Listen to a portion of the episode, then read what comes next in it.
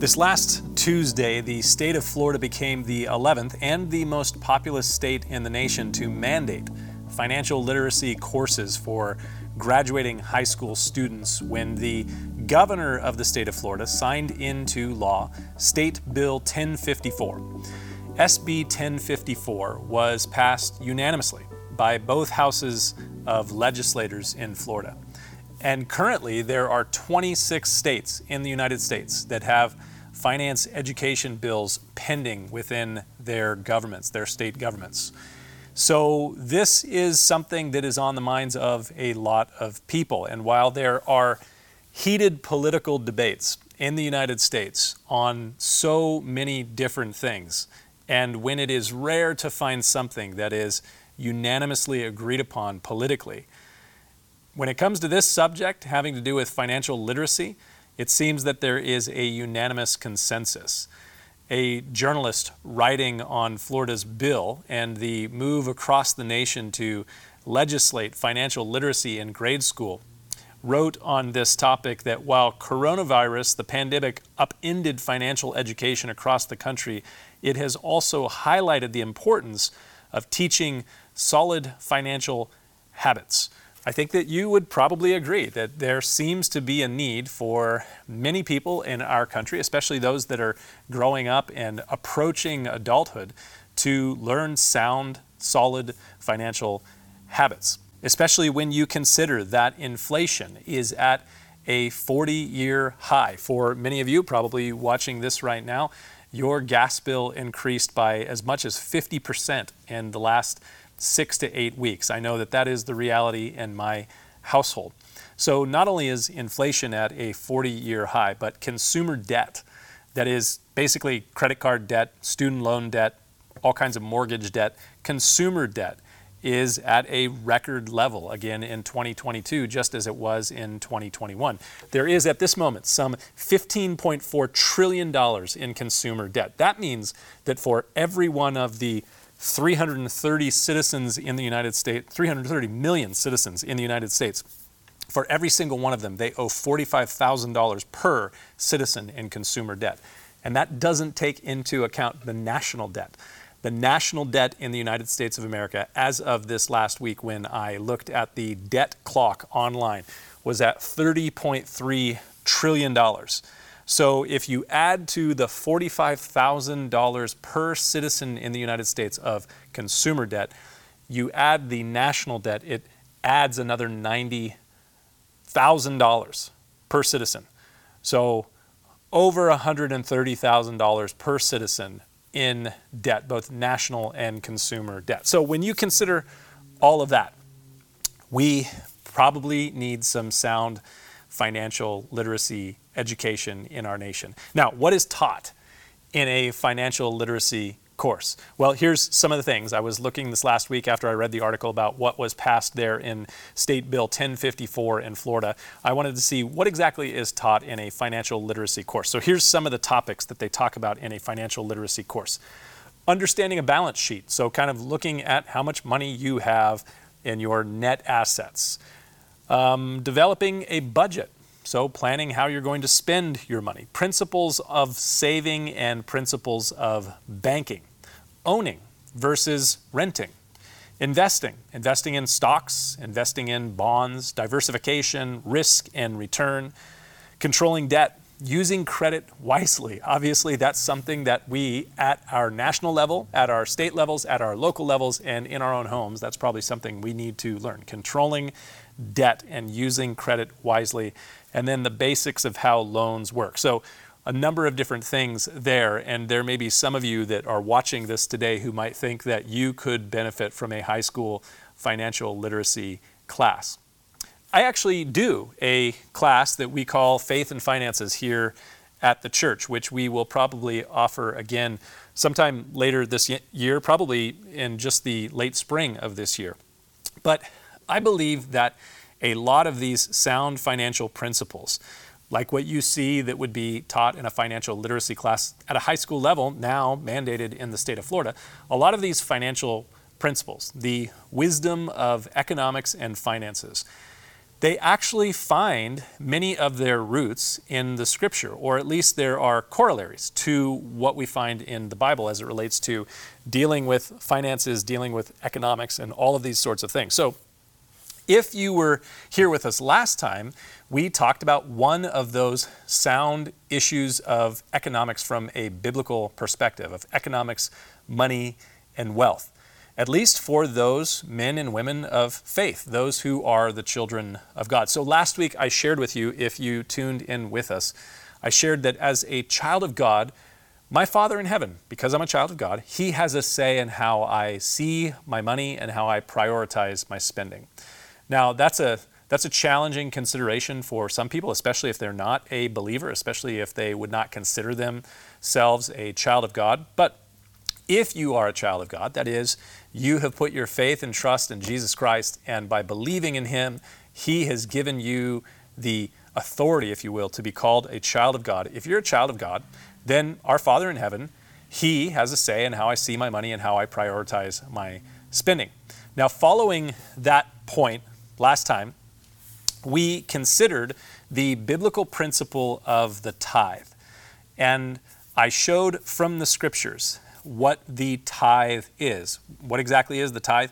It is the first tenth of all of the fruits of all of my labors. And we saw in our study last time that that belongs to the Lord. And it should be given back to Him as an honorable worship or a worship honoring the Lord, a tithe given to Him. Now, for some, that is not an easy principle to accept. For many, I would say, it is not an easy principle to apply.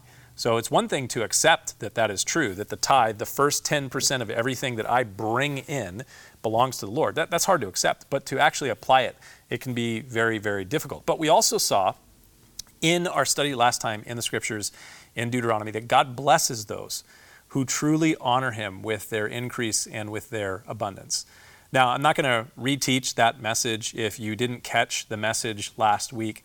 Um, I would encourage you to go to our website, lifeinconnection.com, and go to our podcast. You can find it on Spotify. You can find it on you know Google Play, Apple Podcasts, or go to YouTube and just find Cross Connection Church on YouTube. You're already watching this on YouTube, so you can watch the message there. So I'm not going to reteach that message, but as we continue in our study of Deuteronomy today in Deuteronomy chapter 15, we are going to see that there are some additional principles here in this passage regarding money and possessions and wealth and how we think about finances and how we use these things that God has given to us. And not just money. When I talk about the things that have been given to my, me by God, I'm talking about my, my energy, my assets, and my time. Or to say it another way, my time, my talents, and my treasure. So the Bible has a lot of things to say about how we manage our money, our possessions, and our wealth. And how we think about our finances as faithful followers of God. So, Moses, as we continue into Deuteronomy chapter 15, he shifts from talking about giving of the tithe, and he writes this. If you look with me at Deuteronomy chapter 15, verse 1 today, we read this At the end of every seven years, you shall grant a release of debts. Think about that for a moment. At the end of every seven years, you shall grant a release of debts. Now, some of you who are feeling the weight of debt, maybe it's student loan debt, maybe it's credit card debt, maybe it is a home loan with a variable interest rate and interest rates are climbing, whatever it may be. For some of you who are feeling the weight of debts that just kind of weigh you down every single month, you are wishing that you had a release of your debts, what we would call a sabbatical release of your debts.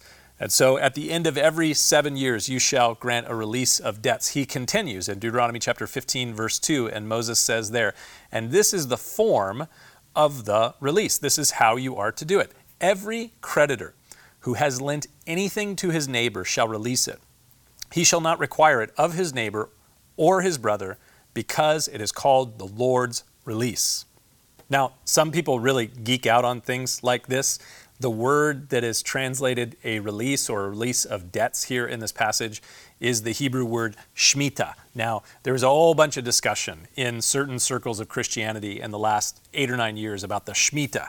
And the idea of the shmita is simply that every seventh year in Israel, there was to be a Sabbath year rest or a sabbatical year in which the Lord required a number of things, including the, the Shemitah, the release of debts. So every seven years there was to be this release of debts within the nation of Israel for the children of Israel. Notice the totality of this requirement in Deuteronomy chapter 15, verses 1 and 2. Notice that Moses, here in this passage, he says, every creditor. And every creditor shall release all the debts that they have every single creditor is to release all of these things. Now, listen, if you think that it is a stretch of faith to give a tithe, a tenth of everything that you bring in every single year. So if you bring in $100,000 a year and your income, then 10,000 of that is a tithe. If you think that's a stretch, and that's a stretch of faith for you to give that tenth part to the Lord of all of your increase, as we talked about in our message last time. Imagine the stretch that it is to release every debt of anything you've lent to someone and to set aside one year every seven years, a, Sabbath every seven years, to be a rest for the Lord. So, for the children of Israel, as you read through the books of Exodus, Leviticus, and Deuteronomy, those are the primary places in the first five books of the Bible where we have the, the law, the Torah. So, in Exodus, Leviticus, and Numbers, we have this principle that for the children of Israel, every seventh year was to be a Sabbath rest. So, they were farmers, they were herdsmen, and in the seventh year, they were not to farm their land. They were supposed to let the land lie fallow and they were to take a Sabbath rest. The land was supposed to rest. And during that period of time, they were to release all debts. So, again, as I said, if it's a stretch of faith to give God a tenth of everything that you make in, imagine how big of a stretch of faith it is to be faithful to this. That you're going to take a, a year off every seven years, which for some of you, you'd say, man, that sounds really good right about now. But you're going to take a year off every seventh years and you're going to release every debt that you may have during that period of time. It takes great faith to be faithful. I think that that's a really important thing to consider. It takes great faith to be faithful. The release of debts was not merely a release of anything that was owed to you, but it was also a release of any servant.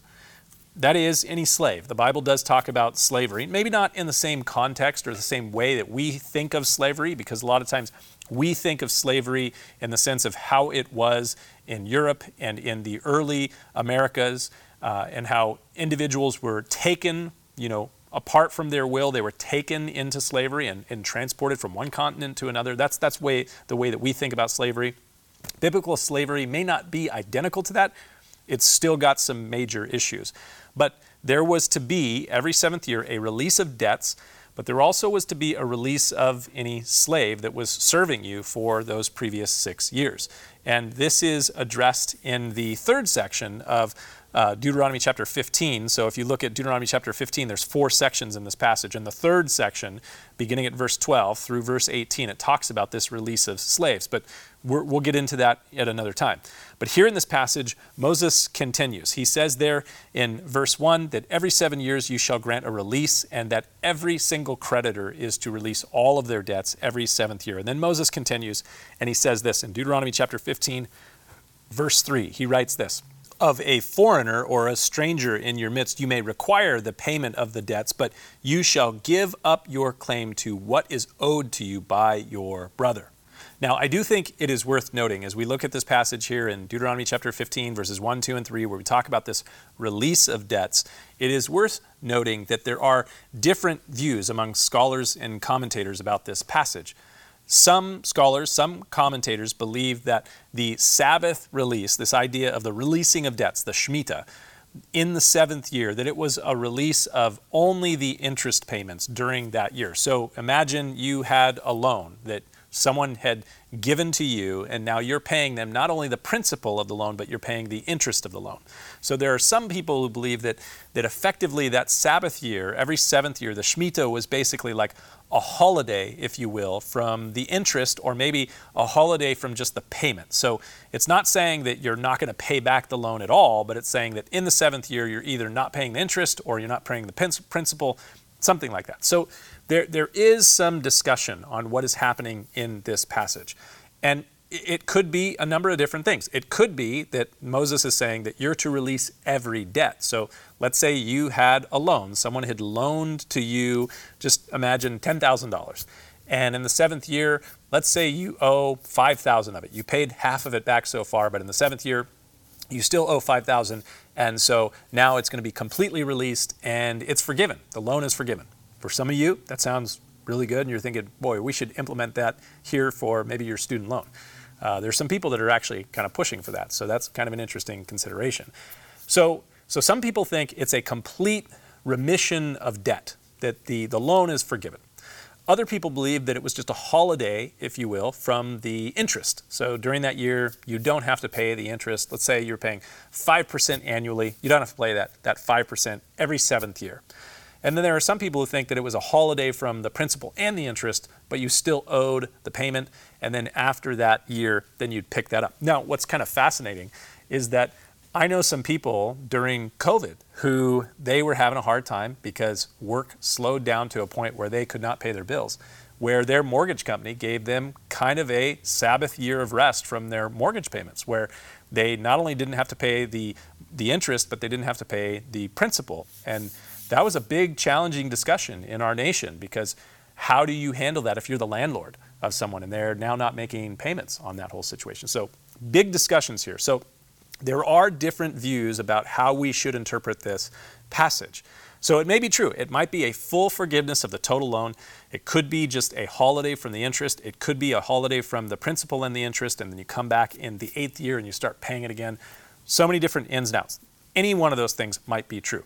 And I don't believe that you can necessarily be dogmatic on this subject. But my aim when looking at these passages, as I have been sharing with you over the last several weeks as we're going through the book of Deuteronomy and looking at these passages in the law, in the Torah, my aim when looking at these passages and then making application to our day is to look into this passage and look for the principle or the spirit of the law over the clear letter of the law. So, for this, I want to highlight something written by uh, a commentator by the name of Warren Wiersbe. He passed away a number of years ago, but Warren Wiersbe, to kind of highlight what is the principle that is being taught here in this passage, Warren Wiersbe writes this in his commentary on the book of Deuteronomy. He says, The Sabbath year was part of God's wise plan to balance the economic scales in the nation of Israel so that the rich could not exploit the poor or the poor could not take advantage of the rich. So, if I was going to kind of boil it down, what are we seeing here in this passage on this forgiving of debts or forgiving of interest or giving a holiday from the interest and principal, whatever it may be? What is the, the core principle that we should take away from this section of Deuteronomy chapter 15, the opening section? I would say it like this For the child of God, if you are a child of God, you have put your trust in Jesus Christ. For the child of God, economic exploitation is always wrong and will result in a curse. Let me, let me say that again because I think this is really, really important. And, and I would say that there's probably some people who don't go to church, never have studied the Bible, would probably never even open the book of Deuteronomy. He would totally agree with this statement. For the child of God, economic exploitation is always wrong and will result in a curse. It's a pretty simple and powerful statement. So, and let me just say that the curse that I'm mentioning there, that ex- economic exploitation will lead to a curse, the curse that results from the sin of exploitation as it relates to economic exploitation is often just the failure or the collapse of society. So I would say it like this society breaks down under the weight of economic exploitation. And we have seen that.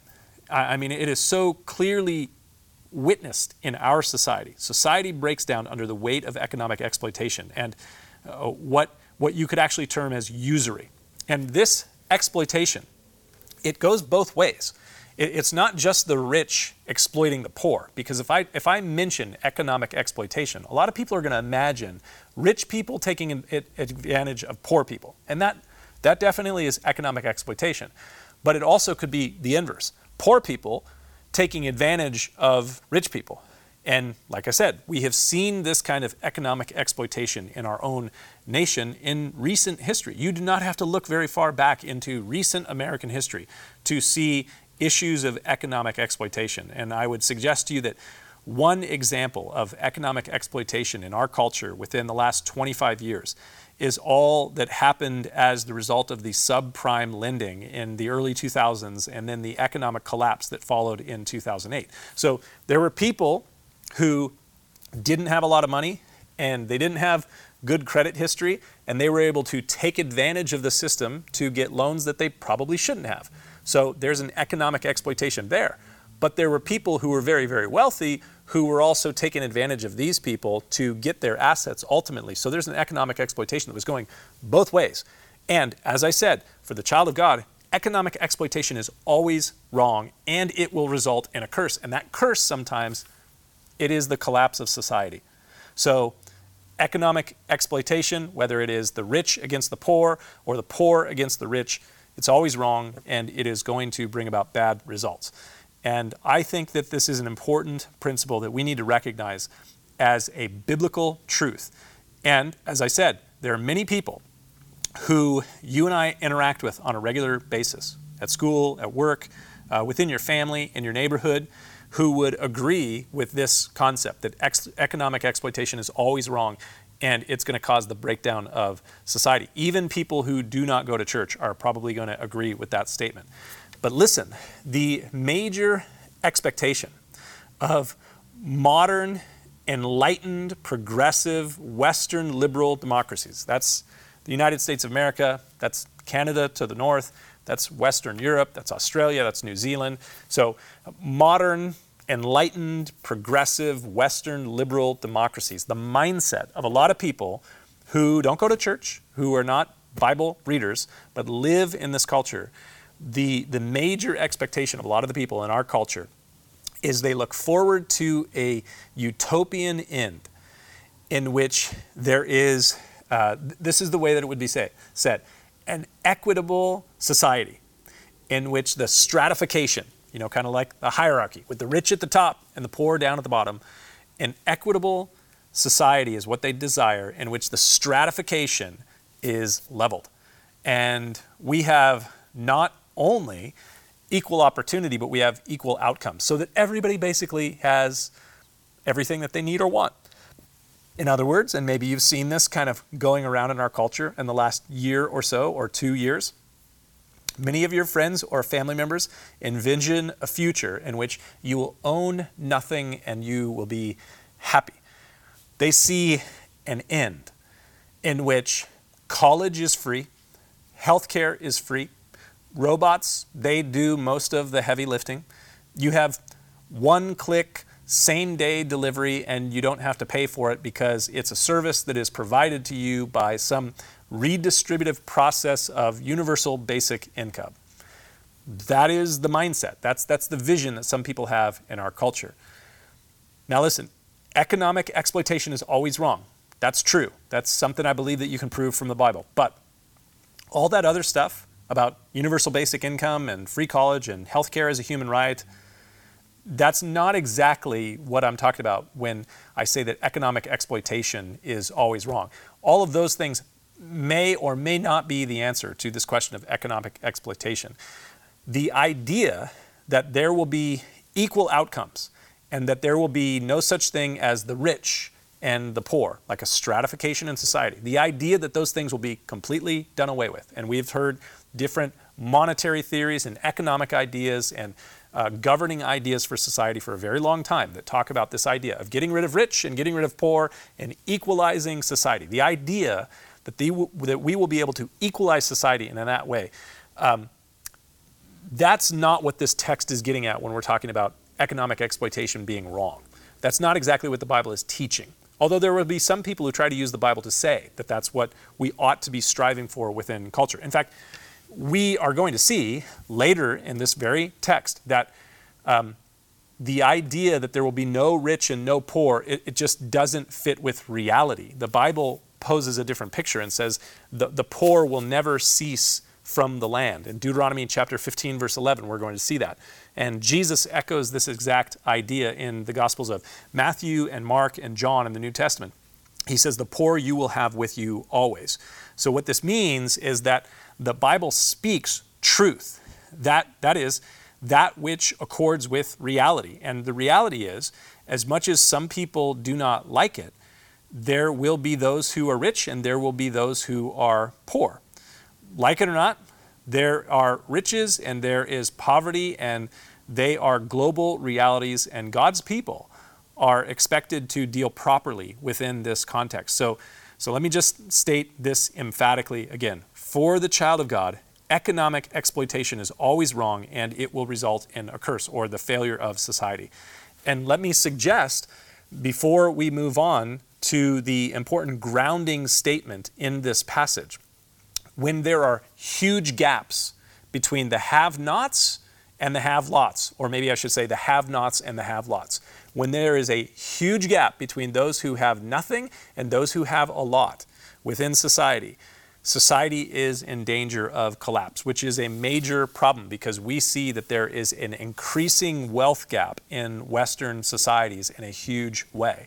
And when there is an increasing wealth gap in this way, you can expect that there are going to be a destabilizing effects within the culture. We're watching that take place right now. So these truths are really, really important for our culture right now, for such a time as this. But if we obey the principle of the scriptures, if we obey the principle of the law, there is a blessing. So Deuteronomy chapter 15, verse 1, it begins by saying, At the end of every seven years, you shall grant a release of debts. And then notice what Moses says in verse 4. Deuteronomy chapter 15, verse 4, Moses says this in that passage For the Lord will greatly bless you in the land. Again, verse 1 At the end of every seven years, you shall grant a release of debts.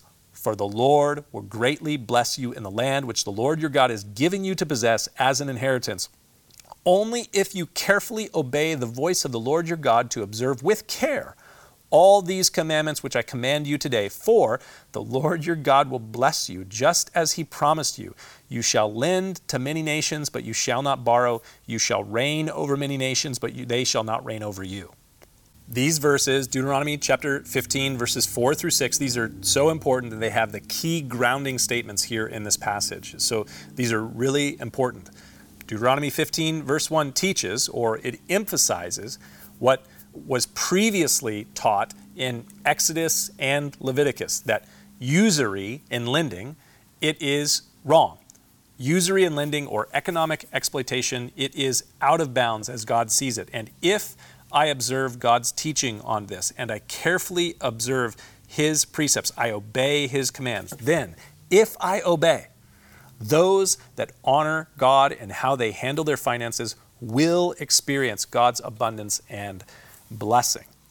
And I believe that this is true nationally for a nation. And Moses was speaking this to the people who made up the nation of Israel.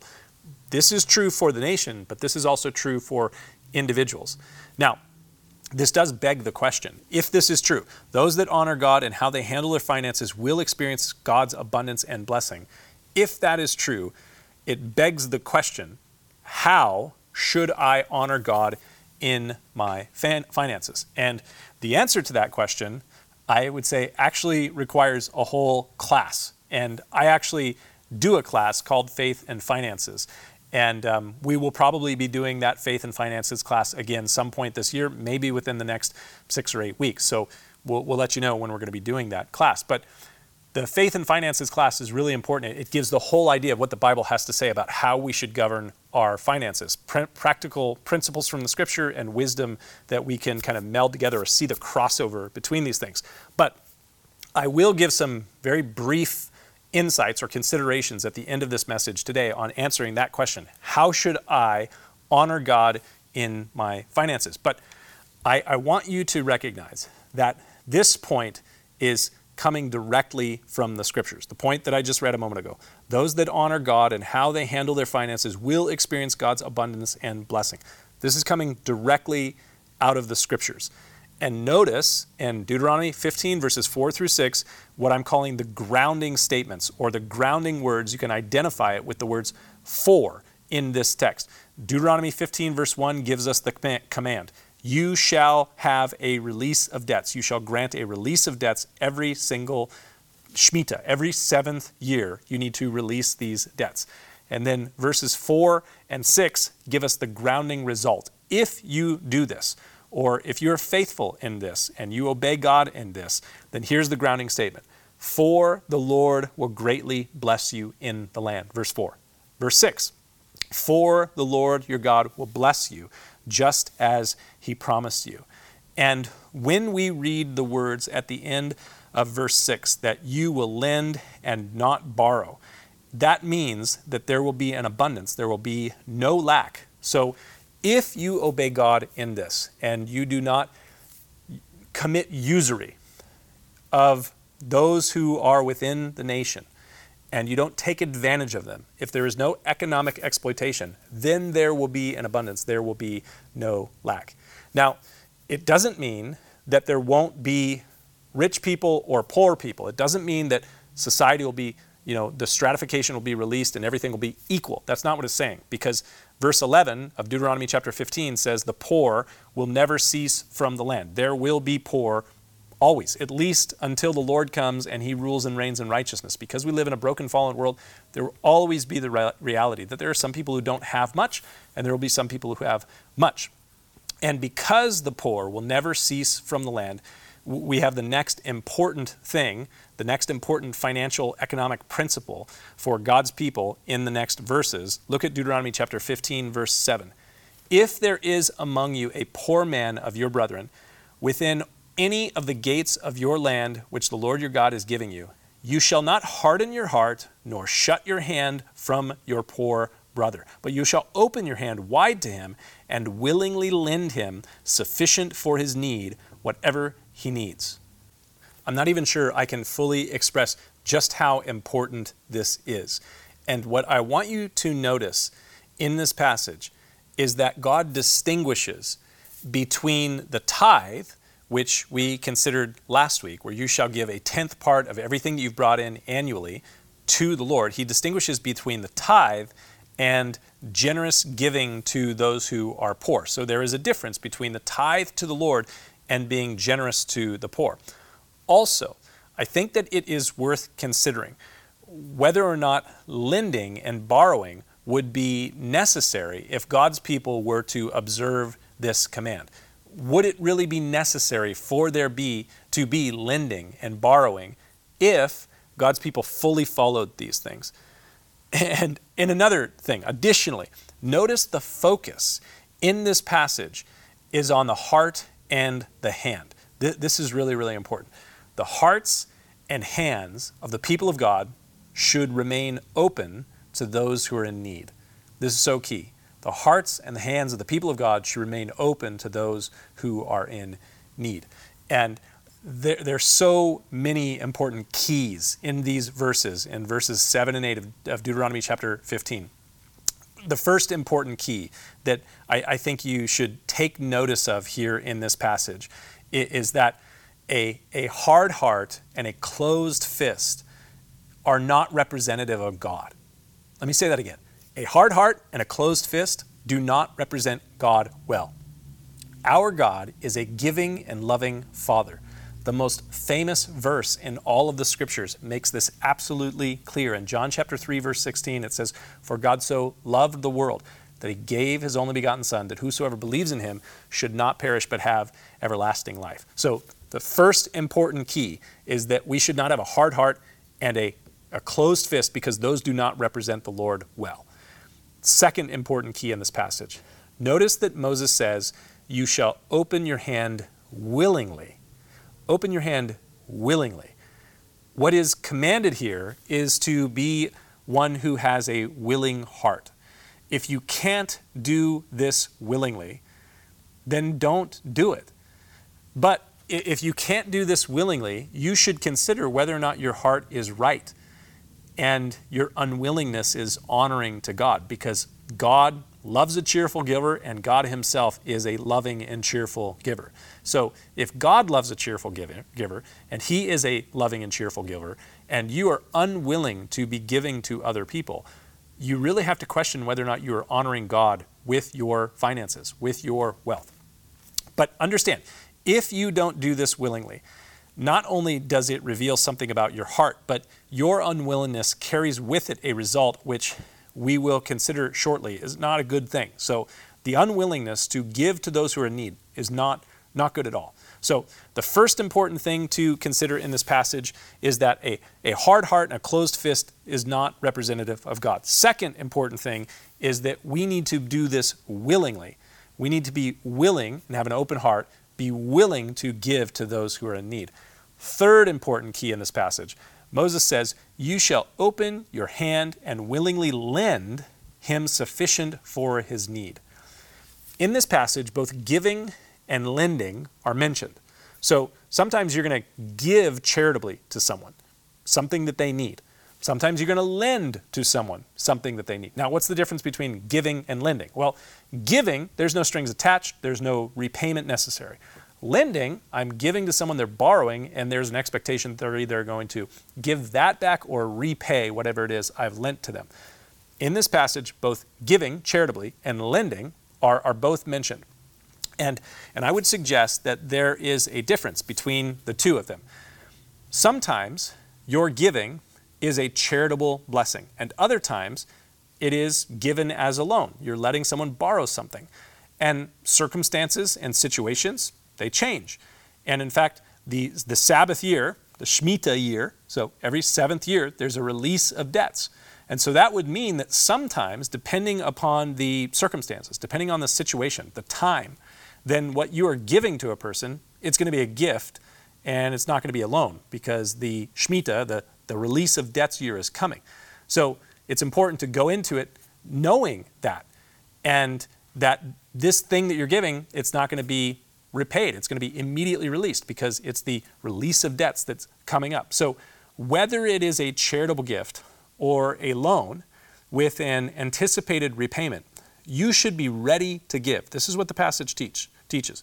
You should be ready to give or to lend to someone among your brothers who is in need. And the last word, need, in this passage is really important, leads us to a fourth and final key for thinking about here in this passage. Moses repeats that word need twice. He says, You shall open your hand and willingly lend sufficient for his need, whatever he needs. Those that are poor in society, and we see there's a lot of poor people in this society and poor people throughout the world.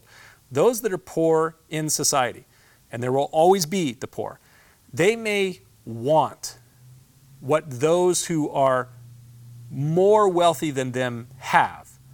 But those that have more should seek to lend or give sufficient to meet a person's needs. So sometimes we don't, we don't give to someone everything that they want, but we do give for what they need. And so continuing on, Moses says this Beware, verse 9, Deuteronomy chapter 15. Beware lest there be a wicked thought in your heart, saying, The seventh year, the year of release is at hand, and your eye be evil against your poor brother, and you give him nothing. And he cry out to the Lord against you, and it becomes sin among you. Really, it's not very likely that I need to explain very much of what's going on in this verse. I, I'm not sure that it could be much clearer. Nevertheless, this, this is to me pretty striking. It is a wicked heart. Note this it is a wicked heart and an evil eye that thinks to withhold from someone the aid that they need. So if someone is in need and you can see their need, and Proverbs chapter 3, I believe about verse 9 says, it's in the power of your hand to, to give it to them. If you see someone in your need and it's in the power of your hand to give it to them, and you withhold that from you, that is a, a hard and evil heart and an evil eye, a wicked heart and an evil eye. Not a good thing, which means you can be very religious in your ritualistic practice. You can go to church, you can give a tithe, you can serve at a church, you can read your Bible, you can do all these kind of religious, ritualistic things, and yet at the same time be unrighteous in how you handle your wealth. So, this is really important that we take note of what's being said here. A, a, wicked heart and an evil eye is, is not a good thing, and that is those who withhold what aid from those who are in need. Jesus actually talks about this in the New Testament in the Gospel of Luke, chapter 10, where he tells a story which is a very famous story. Um, we, we refer to the story as the, the Good Samaritan story. And so Jesus tells the story there um, about a man in need after he has been beaten and he's been stripped by thieves. Now, Jesus told this story in response to a religious lawyer, uh, probably a scribe, so a very religious person who wanted to justify himself. And so he was asking Jesus to explain who his neighbor was because Jesus told him to love his neighbor. And so he says, Well, who is my neighbor? And so Jesus tells this story about a man who fell among thieves. And as he's left for dead, stripped naked, beaten up on the side of the road.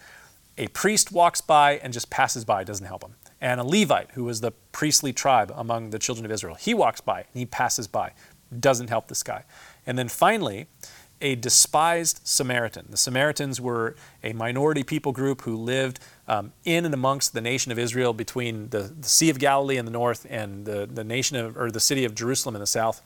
The Samaritans were a hated, despised people among the people of Israel. But the Samaritan comes along when the, when the priest and the Levite, the very religious people, when they didn't help, the Samaritan came and he provided all that was needed and more, really, to help the man in need.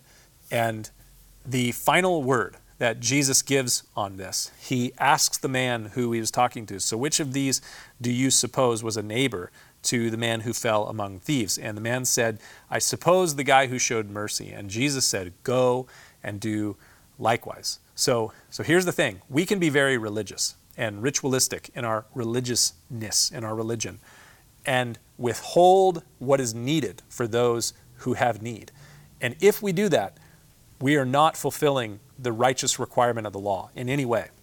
So we need to make sure that we do not have a wicked heart and an evil eye in withholding aid from those who are in need, like the priest and the Levite in the Good Samaritan story.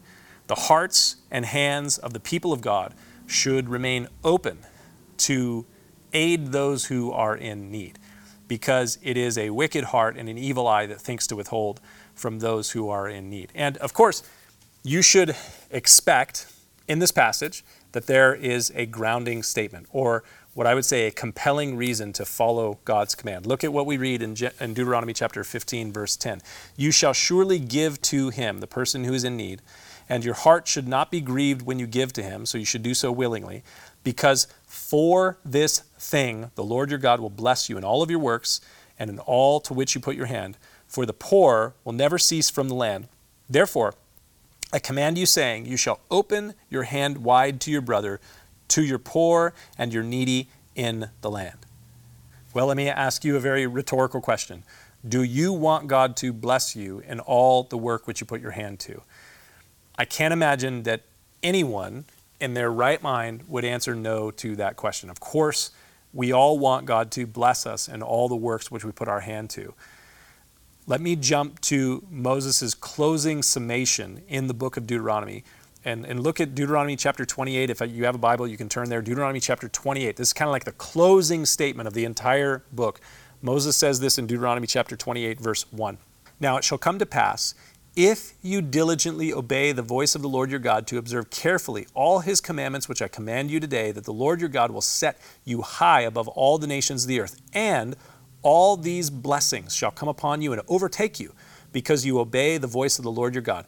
Blessed you shall be in the city, blessed you shall be in the country. Blessed shall be the fruit of your body, the produce of the ground, the increase of your herds, the increase of your cattle, and the offsprings of your flocks. Blessed shall be your basket and your kneading bowl. Blessed shall you be when you come in, blessed shall you be when you go out. The Lord will cause your enemies who rise against you to be defeated before your face. They shall come out against you one way and flee before you seven ways. The Lord will command the blessing on you in your storehouses and in all to which you set your hand, and he will bless you in the land which the Lord your God is giving you. Note this well, this is such an important point. God will command a blessing to those that do not withhold their goods to bless those in need. Let me say it again. God will command a blessing to those that do not withhold their goods to bless those in need. You know, it is fascinating to me that we Christians, under the influence of the early Christian ascetics and the monastics and the Christian Puritans, we have kind of inherited an aversion to desire, especially desire for pleasure and blessing. And yet, routinely in the scriptures, God appeals to our desire as a way to urge our obedience. As I, I said it, cited in my message last time, Jesus in the Gospel of Luke, he writes, Give and it will be given to you. Good measure, pressed down, shaken together, running over, he will put into your bosom. For with the same measure that you use, it will be measured back to you. So, in that passage, Jesus is basically teaching exactly what I just said in that point. God will command a blessing to those that do not withhold their goods to bless those in need. So, as you bless other people in giving to the things that they have need of, God will return to you a blessing. Give and it will be given to you. Pressed down, overflowing is what Jesus teaches in that passage. Now, that truth, as I shared in my message last time, that has been used or misused, I would say, by some in the prosperity gospel in, you know, in and through American ministries today and in a very bad way. But it doesn't negate the truth of that, that God will bless us as we bless others. There's a blessing in obedience. But, but with that, uh, I'm going to pivot just a little bit. Earlier, I said that those that honor God in how they handle their finances will experience God's abundance and his blessing. And I also said that such a point begs the question well, then how should I honor God in my fa- finances? And of course, I said that we have a class that we call Faith and Finances that we give here at the church from time to time, and we'll, we'll teach it again in the future, and I'll share about that at another point. But I, I want to share some of the key, kind of just briefly, share some of the key points that we go over in the faith and finances class for your consideration. The first essential thing that, that I want you to think about in, in thinking about how you should take care of your faith and finances. First, it is essential that the child of God, if you are a follower of God, that the child of God recognizes that they are a manager and not the owner of all that they have in their life. The Bible says that the earth is the Lord's and the fullness thereof. God is the owner of all things. Additionally, the apostle Paul in 1 Corinthians chapter 6, he says that I am not my own, I've been bought with a price, and I therefore belong to God, and I ought to glorify God with my life and with my body. So the Bible makes very, very clear Old Testament and New Testament everything belongs to God including the entirety of my life, my energy, my assets, my time, my time, my talents, my treasure. It all belongs to God. Second thing, once I understand that everything belongs to God, then I need to begin to understand that I am a steward and not an owner of all that I have. And I need to understand that as a steward, not the owner of everything that I have, I will be held accountable for how I manage those things that I possess. I believe that the scriptures teach that I will give an account to God for how I have utilized my time, my talent, and my treasure. So, first thing, I need to recognize that everything I have belongs to God. I'm a steward of those things. Second thing, as a steward, I will be held accountable for how I use my time, my talents, my treasure. Third, because I am a steward, accountable to God for how I manage all that He has given to me, I should keep a good accounting of what I have been given. I need to keep a good accounting of my time, my talents, and my treasure. And not only do I need to keep a good accounting of all of those things, and I also need to keep a good accounting of how they are being utilized. This means, or at least wisdom would suggest, that I should keep a good accounting of my finances, which would require a budget. Now, some people have a really hard time with the idea of a budget, but that's what we see when we just take the principles of Scripture. What principles? I'm not the owner of all the things that I have my time, my talents, my treasure. God is the owner. I'm a steward. I will be held accountable for how I use those things that He has given to me. I will give an answer to Him. Therefore, I should keep a good accounting of how I have taken care of all those things that He's given to me.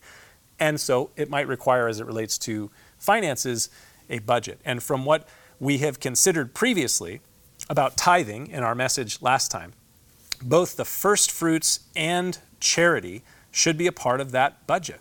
Now, there are a lot of things to consider where the principles of Scripture and the wisdom around finances where they intersect.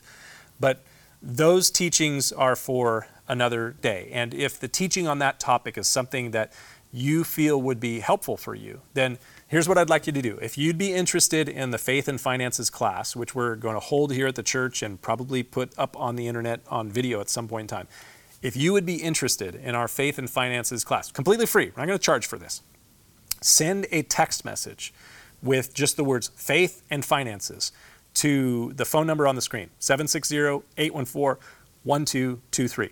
So if you send a text message to 760-814-1223 with the words faith and finances, that will just let us know that you are interested and we will have your phone number and we can follow back up with you to let you know when we're going to be doing that class.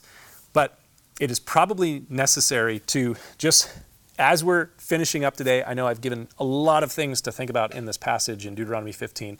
I just want to kind of summarize again or just review some of the things that we've seen in this passage. For the child of God, economic exploitation is always wrong and it will result in a curse. And in some respects, I think that we are watching the results of that curse right now in our culture just play out. You don't have to look very far to see it.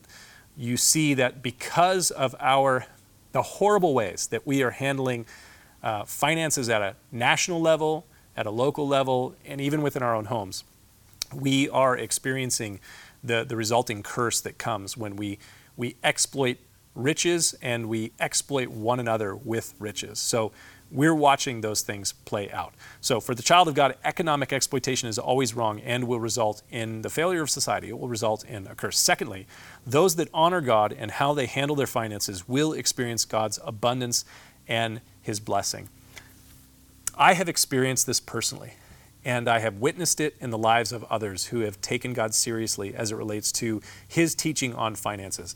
I believe, and I have experienced, that if you honor God with your first fruits, and if you see yourself rightly as a manager of all the things that you have, not the owner of those things, but the manager of those things, and you seek to use those things according to the principles of Scripture, God will bless you in a wonderful way. Third thing we've seen today the hearts and hands of the people of God should remain open to those who are in need. This one is important, but it also requires significant discernment and prayer. You see, just giving money to every person that you see on the street that, that seems to be poor is not actually helping those who are in need. It might actually be hurting those people. I'm sure you've seen some of the images that are coming out of, especially San Francisco, but also out of uh, Los Angeles we clearly here in California have a significant problem with homelessness. And we just keep throwing a whole bunch of money at the situation. And I saw some stuff came out of San Francisco recently where a number of people who are homeless on the streets, they are being given free phones and you know nearly $1,000 a month in just free money. And you know then we've lessened the laws in theft and so people just go into stores and just take whatever they want. If you just give money to a person who's in that situation on the street, it's highly unlikely that you are actually helping that person and you're probably actually hurting them. So your heart should be open and your hand should be ready to give, but you should use wisdom and discernment from the Lord as to how you do that. And that's what we seek to do here at the church, and you should do that as well. And if you lack wisdom in this, if you don't have the best wisdom in this, then seek the help, the guidance of other believers who have better wisdom than you. And the book of James says, pray and ask God to give you wisdom. So, the heart and hands of the people of God should remain open to those in need. Fourth thing we saw in this passage today God will command a blessing to those that do not withhold their goods to bless those in need. I am convinced that God blesses us to be a blessing.